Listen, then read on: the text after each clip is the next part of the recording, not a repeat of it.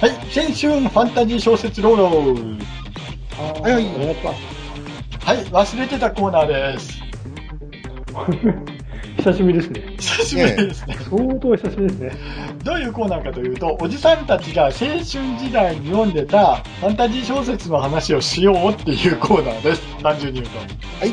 はい。はい。で、今回のテーマは一応サイバーパンクっていうことで。サイバーパンク。一応ファンタジーはファンタジーですけども、どっちかっつうと、あのー SF よりみたいな感じね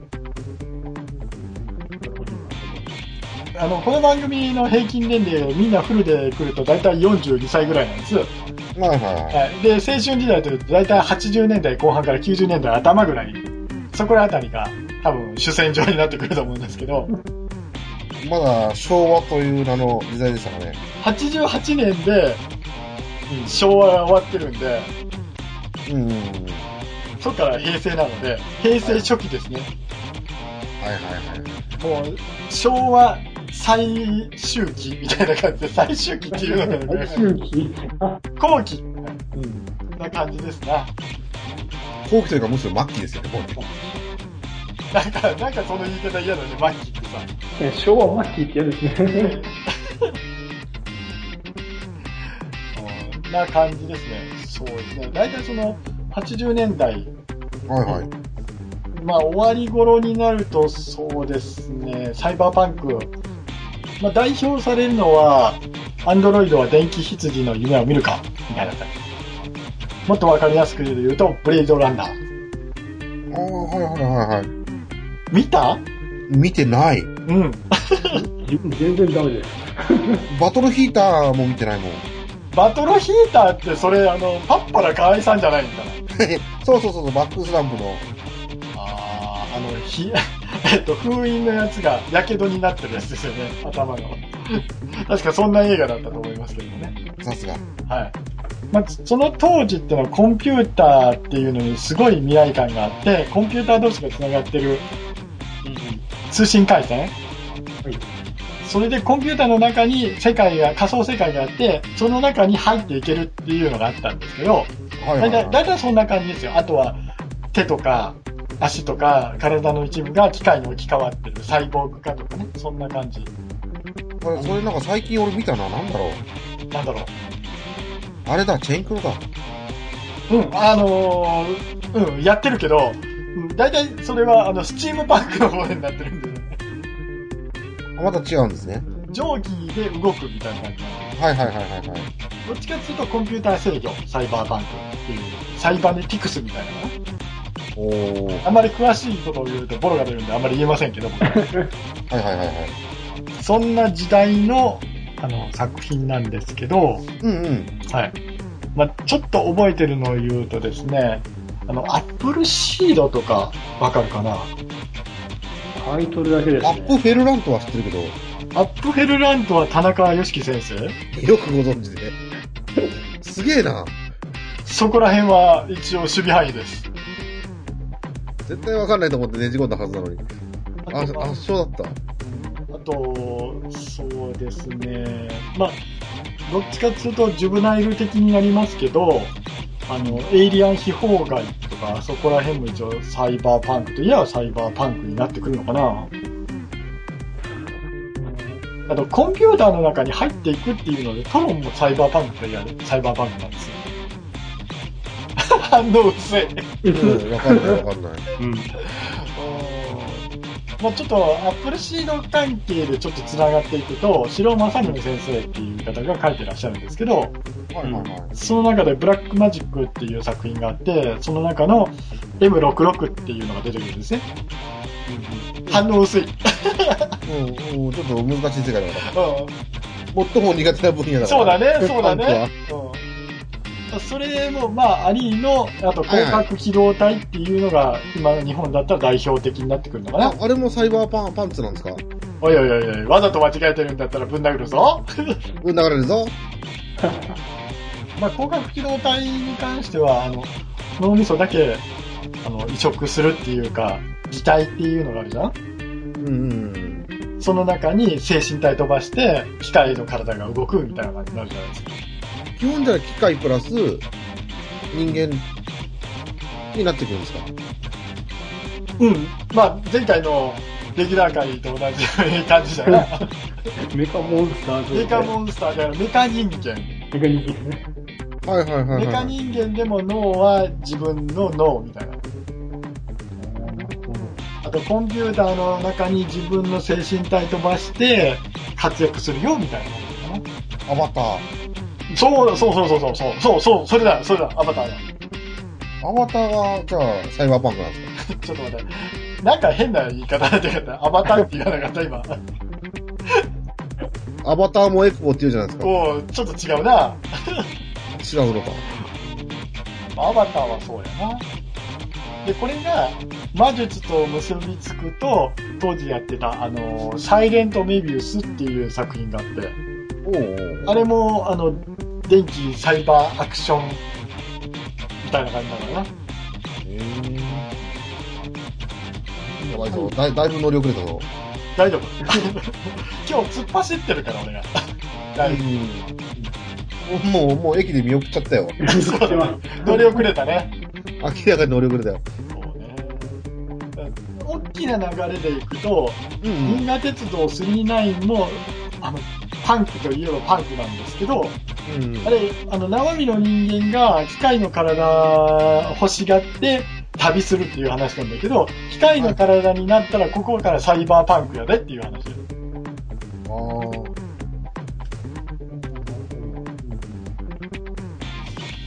あれさ、コブラのサイバーパンク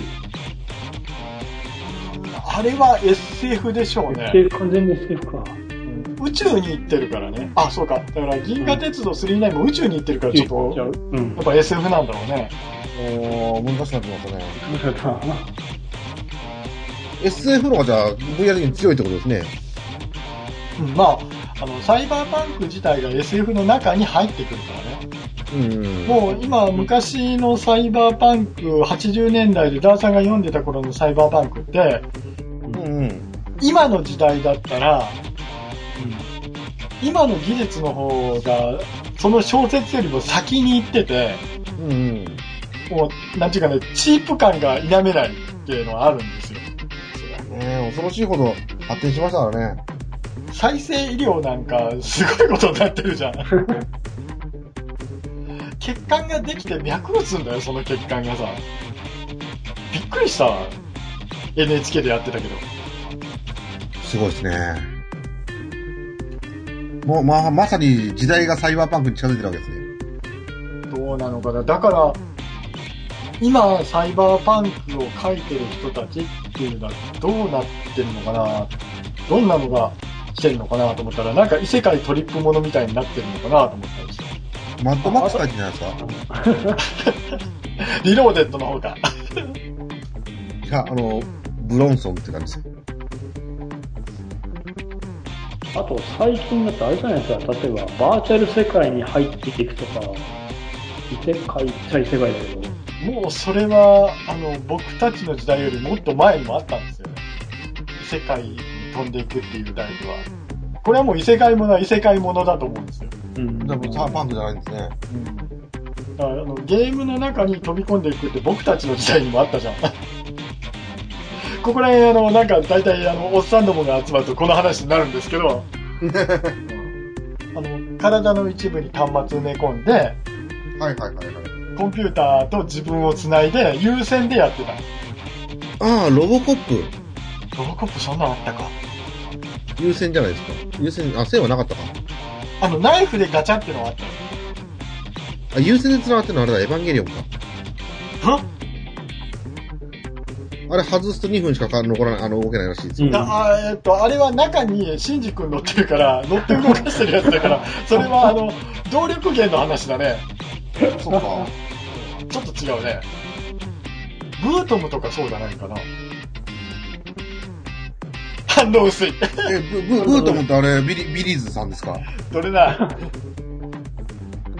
ビリーズブートムキャンプみたいなやつでしょ。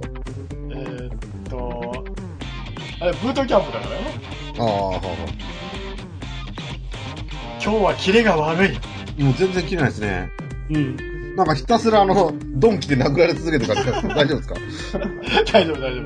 今現在だったら、これもサイバーパンクですっていうのは、忍者スレイヤーズかな。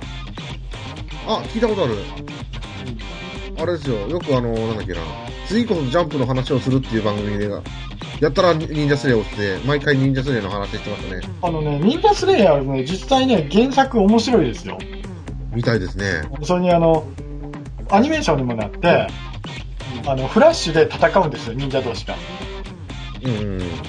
あの、どのタイプの忍者かって言ったら、アメリカの忍者なので、たまにネタで上がるんですけど、アメリカの忍者は、塩装束で、殺し合いをするのに、土下座してよろしくお願いしますってお互い礼をして殺し合いが始まるっていうやつなんで、うんそのタイプです。だからまず、忍者同士があったら、挨拶から始まります。どうもお、ー忍者スレイヤーズです。で、どうも、忍者スレイヤーズですって言ったら、後ろから爆発、ドーンなんです。はいはいはいはい。そんなアニメです。それはサイバーパンクですね。あれですよね、確か、ファミコンの空手家も挨拶しないでいきなり殴りかかったらいきなり死にますよ。あ、やっぱり、あの、挨拶せよです。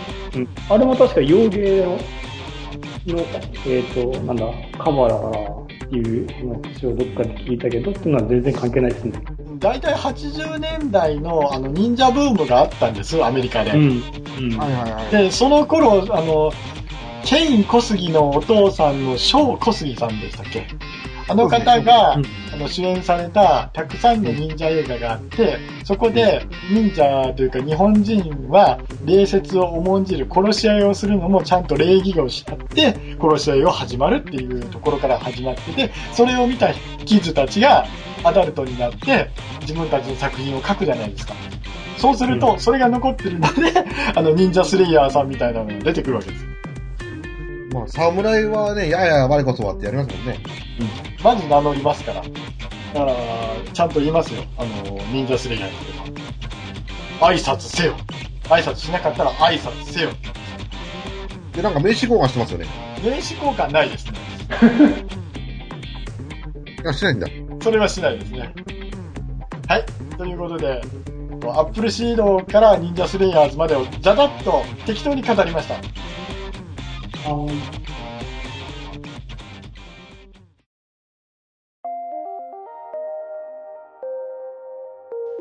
はい、エンディングでございます。早い。はーい。はい、ということで、今日はですね、はい、どうでした今日はひたすら迷子でした。